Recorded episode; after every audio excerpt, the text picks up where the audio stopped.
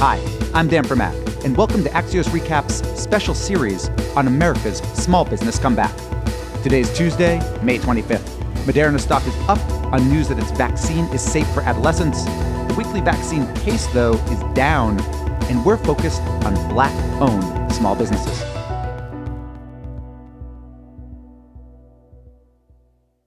One year ago today, George Floyd was murdered by Minneapolis police officer Derek Chauvin. It was a gruesome event, captured on video, and which sparked widespread protests and the most substantive national conversation on race in America in most of our lifetimes. For black owned small businesses, Floyd's murder and everything that followed added new layers of emotional and financial complexity to what was already an extraordinarily challenging year because of the pandemic.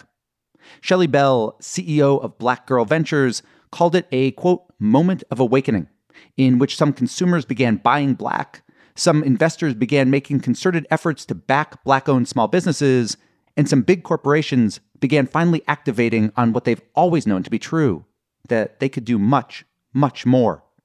So, today, for the second of our six part series on America's small business comeback, we want to explore what 2020 meant for black owned small businesses and where things stand for them in 2021 with Shelly Bell of Black Girl Ventures. That conversation in 15 seconds. We're joined now by Shelly Bell of Black Girl Ventures. Shelly, tell me a bit about your organization.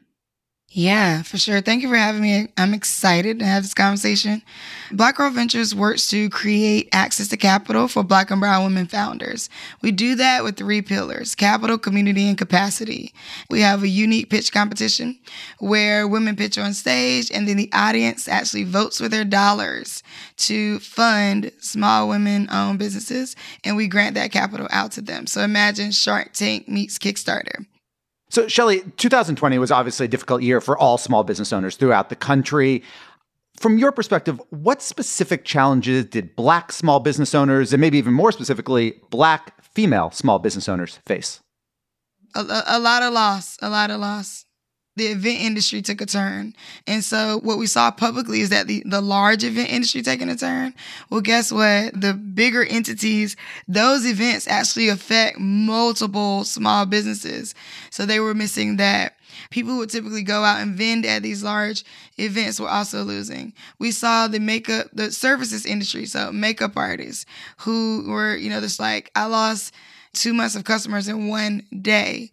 We had people like a dance studio who's in our network who eventually uh, had to actually close, even after trying to pivot into virtual. So, I mean, doors closing, funding loss, landlords not being willing, necessarily willing to front the bill, and therefore people having to close. In the midst of the pandemic, still comes George Floyd's murder and the protests and everything that followed with it. There also seemed to be a particular impact on Black owned small businesses. What impact do you think that period of time had on Black owned small businesses? I mean, it had a unprecedented impact on Black owned small businesses. There was a moment of awakening, is what I call it. It was a moment where the country's consciousness, whether when no matter what side of the argument you were on, was raised to a level that it hadn't been in a while. Maybe even since the murder of Emmett Till. I mean, watching George Floyd's murder happen was people saying, no matter what this person did, they didn't deserve that. And the re- response and reaction to that from corporations, individuals, was to activate their capital, activate their networks and activate on what they can do to jump in to help black owned businesses and black people in general. And as Girl Ventures, we saw we were getting calls from everywhere. We literally were on calls from like seven in the morning to sometimes 10 at night covering the West Coast, right? Of people contacting us saying, we want to help, we want to do something. I also uh, give you a numbers perspective on this from a business standpoint for Black Girl Ventures, our operating budget went from about 250k to like 3.7 million in a year because of the support. This support allowed us to serve more people across the country. So we almost tripled the amount of people we were able to serve the amount of people we were able to reach went through the roof. We were now reaching up to eight to 10 million people in the course of like a three to six month period. We saw people buying black. I had I have a friend who's a uh, who's an author, and she's like the print company could not print enough books for the amount that people were buying to learn about race dynamics, race relations, to understand other people and communities. I think, you know, the thing is, buying black is great and we needed that. We also needed supplier diversity. And that is the area that I'm seeing people reach out to us about now. And that is a place that I'm hopeful because getting you a customer is one thing, but getting you a bigger customer really levels up your business. You were on Recap last August talking about how that support had sustained itself throughout the summer. Is it still there now? Absolutely. It has. And so people ask me a lot in interviews like, do you think it was just altruism? Like, do you think people were just like trying to make a move? And maybe some people were, maybe some corporations were. What I am seeing, the people who came to us, the partners that came to us, Warby Parker, Visa, Veuve Clicquot, Nike, Kroger, like these partners that came to us have been really diligent in in our partnership and us working together in collaboration. And we're holding them accountable too. What do you think that the pandemic and the black lives matter movement revealed to the country about structural inequities when it comes to underrepresented small businesses? The storytelling around what happened with people not getting access to the ppp and getting an understanding of like oh we can't just throw money out there and that's going to be the solve, right? The stories that we heard from our end in our network is that the relationships that you needed to navigate the application process were important and the fact that they were missing was exacerbated. So people had banking relationships, but not banker relationships. So the, the PPP went out and the banks were responsible for handling it. And some of the larger banks, quite frankly, did not do the best job of having call centers available, answering questions for people who didn't understand certain things that were on the application. The narrative that came out, though, is one that I want to push back on, which was, oh, these small businesses don't have accountants and they don't have this. They're not keeping good books. And like, it's like you you know, putting all of that responsibility back on the small business when the application and the application process could have been a lot simple. On the other end, being like, if we are going to throw money out there, then what does that money need to look like? Where does that money need to go? And how do we need to invest in the small businesses? Because now I could potentially create the demand that says you, you can go out and afford a bigger supply then all the systems have to work, right? Because of, of COVID and the quarantine, a lot of the overseas shipping was slowed down. So people have to maintain grace as well. So I think it just it showed people that like the parts of the system that we never get to see. Because I think historically we've seen people kind of throw money at a lot of these challenges and say, well, somebody's giving money to it, it should just be fixed. And the reality is like, but there's so many parts to that, right? So it wasn't just black owned businesses that had problems accessing capital. Like white owned businesses also had problems accessing capital, right? Like I said, maybe for the first time in a while, we are all together experiencing small business challenges in a way where the public is like, oh, okay, now I can see the layers of business. How many companies within the Black Girl Ventures network had to either close down permanently or at least suspend operations during the pandemic? As of right now, from what we have tracked, um, we funded 130 women business owners, but in our total network, we have somewhere around 30,000 women in our total network. We are seeing like um, somewhere around 10 to 20% that have actually had to like shut down completely. On the other hand, though, we're seeing the majority of them who had to close their doors pivot. The person who was doing the makeup services is now doing makeup products. The person who had the brick and mortar clothing store in the neighborhood is now allowing other people to ship from their store, moving into logistics. So we're seeing people pivot in a way where it's like, how can I get a bigger customer and a more sustainable customer? We've seen people invest in ads more than ever, take chances on ads more than ever to get out of their kind of sphere of customers that they had already to break into new markets. So we're seeing the pivot. What are you seeing in terms of entrepreneurs, maybe new entrepreneurs who want to open new businesses as the pandemic recedes? You know, that's so interesting because, like, we had people pitch that said, Oh, I launched in uh, February of 2020. Oh, I launched in June of 2020. And they're thriving because they've been able to create a brand and really get in front of this audience who's sitting at home looking for things to buy. You know, it's like if you're not innovating, you're hesitating. So there was a huge opportunity to capture people's attention while we all were quarantined. We all were at home. We all got used to using Zoom. We all, you know, are like scrolling through our timelines. So we saw people get in front of that crowd and really start selling and making capital. What about the small business experience do you think has changed permanently because of the pandemic? I do not think we will be interacting in person the same ever again. Honestly, I see the the vaccine is rolling in and people are getting a little bit more comfortable. I still think in the back of our minds we're still kind of like, mm, you got a vaccination card or are you just not wearing a mask? Our trust for each other around like hand washing. I don't think restaurants will operate the same ever again in terms of like delivery of food. I think we realized that actually we were being really unsafe a lot of the time. Therefore, I think we're going to see a new industry arise, a new industry of cleaning.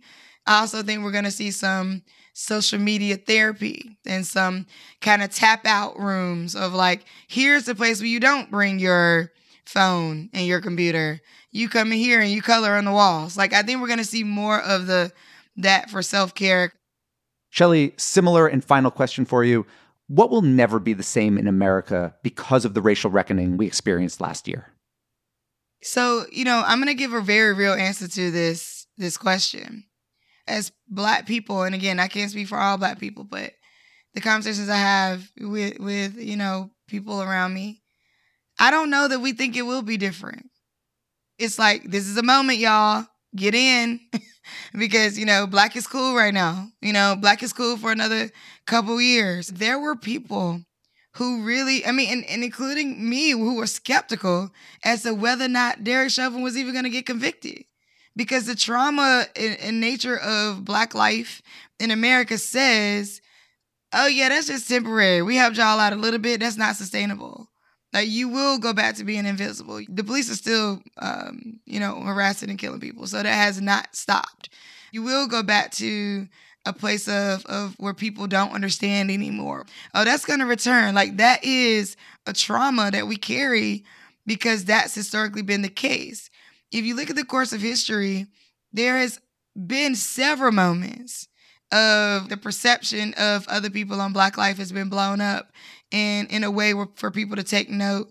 And then the consciousness is temporary because systems are in place.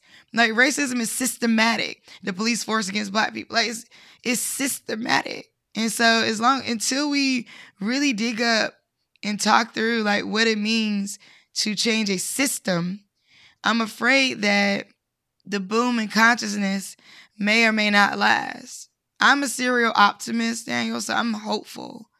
I am hopeful. And, and honestly, for me, all I can think about right now as a black woman CEO of a multi million dollar nonprofit is to run through that door, help prop it open for other black, black women business owners, and say, come on, y'all, I don't know what's going to happen next.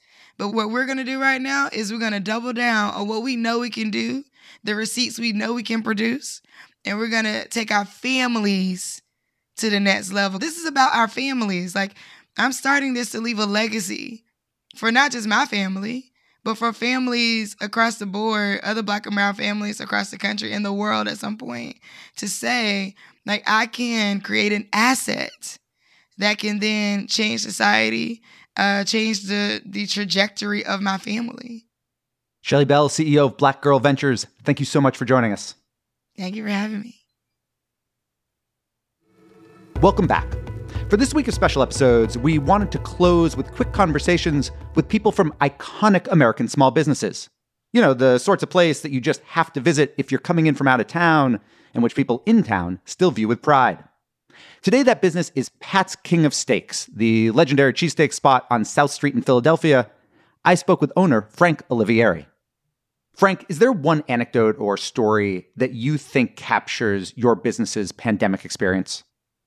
Yeah, actually, there is. So, my new wife, Nancy, um, forced me a couple of years ago to um, get involved in goldbelly.com, which um, you can get food items delivered from anywhere in the country, your favorite stuff. And I was adamantly against it because we never wanted to ship. So we started doing it. And we were doing maybe like 100 orders a week. But at the height of the pandemic last year, last, like, you know, March this time last year, we were probably selling close to 9,500 sandwiches a week. So that was our saving grace, shipping Pat steaks, Pat's cheesesteaks, Philly cheesesteaks all over the country. You said that was your saving grace. Give me a sense on how the pandemic impacted Pat's. We rely heavily on concerts, sporting venues, and stuff like that, and nightclubs, of course, at night, because we're a 24 hour a day business, open seven days a week, 24 hours a day. So at night, literally, there was no one on the streets. So that cut our business down dramatically, probably close to 65%. So we relied heavily on local delivery through uh, venues like DoorDash and Uber Eats and Caviar and Grubhub, but we also kind of leaned on goldbelly.com. So I couldn't reinvent the cheesesteak, but I can reinvent how you got it into your mouth. can I ask about that because I'm just fascinated by it? How do you ship a cheesesteak without having it just be disgusting when it gets to the customer? So we did a lot of R&D on it. What we did is we do is we manufacture, we put together the sandwich itself and then we put a, a quick uh, light freeze on it. So if the sandwiches sandwiches ship on Tuesday, we make the sandwiches Monday, Monday night, freeze them, and then pack them into a, a box that has a liner and wet packs, and they are picked up at four o'clock in the afternoon Monday and delivered to your doorstep like by eight thirty in the morning Tuesday. How far along would you say Pat's is in its recovery from the depths of the pandemic? we are probably 95% back to where we were now that uh, sporting venues are opening, soon to be concerts, but people are back on the streets. So we're almost there. Is there anything from the past year and a half that you think has permanently changed about Pat's? By and large, I think business owners are more acutely aware of product and product cost and employees and employee wages and treatment of employees to keep employees. Because right now we're going through a, like almost like an employee desert of you know not having enough employees or employees that are willing to come back to work for that matter. Thank you to frank olivieri. And we're done.